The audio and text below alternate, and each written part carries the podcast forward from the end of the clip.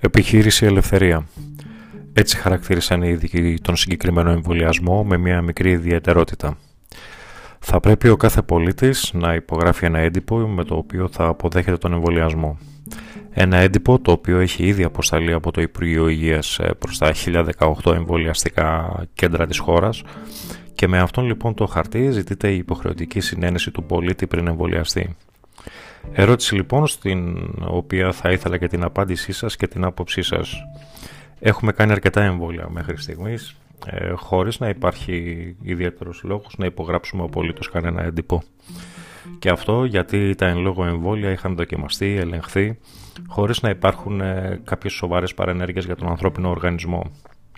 Στο συγκεκριμένο επερχόμενο εμβόλιο, γιατί θέλουν τη συγκατάθεση των πολιτών και μάλιστα εγγράφος, Σίγουρα είναι η πρώτη φορά που γίνεται κάτι τέτοιο και όπως ε, καταλαβαίνετε και χωρίς να το θέλει κάποιος μπαίνει σε διαδικασία να σκεφτεί και να προβληματιστεί για κάποια πράγματα όπως το γιατί να υπογράψει από τη στιγμή που οι περισσότεροι εξειδικευμένοι φορείς τονίζουν πως είναι ασφαλής μεταξύ αυτών και τα μέσα μαζικής ε, ενημέρωσης ή εξαπάτησης όπως τα χαρακτηρίζω συγκεκριμένα.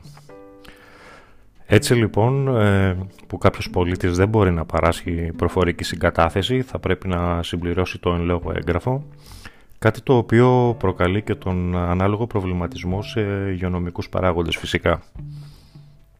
Τι αναφέρει το έγγραφο συγκατάθεσης; Έχω διαβάσει ή μου εξηγήθηκαν οι πληροφορίες σχετικά με το υποχωρήγηση εμβόλιο έναντι του COVID-19. Κατανοώ τα πλεονεκτήματα και τις πιθανές ανεπιθύμητες ενέργειες του εμβολίου και τον κίνδυνο μη εμβολιασμού. Έχω ενημερωθεί για τις αντενδείξεις εμβολιασμού με το παραπάνω εμβόλιο στο παραπάνω άτομο.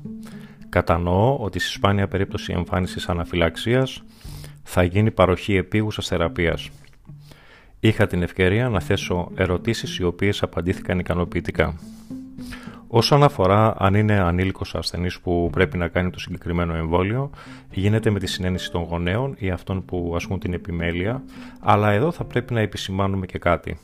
Λαμβάνεται υπόψη και η γνώμη του ανήλικου κατά την κρίση του γιατρού, εφόσον κατά την κρίση του γιατρού ο ανήλικος έχει την ηλικιακή, πνευματική και συναισθηματική οριμότητα. Αν ο οποιοδήποτε ασθενής δεν διαθέτει την ικανότητα συνένεσης, αυτή θα δίνεται από δικαστικό συμπαραστάτη από τη στιγμή που θα έχει οριστεί. Αυτά τα λίγα λόγια για την επιχείρηση Ελευθερία και εδώ θα πρέπει κάπου να κλείσουμε και να σας βάλω έτσι να μπείτε σε μια διαδικασία λίγο να, να σκεφτείτε. Δηλαδή είναι τροφή για σκέψη το συγκεκριμένο θέμα.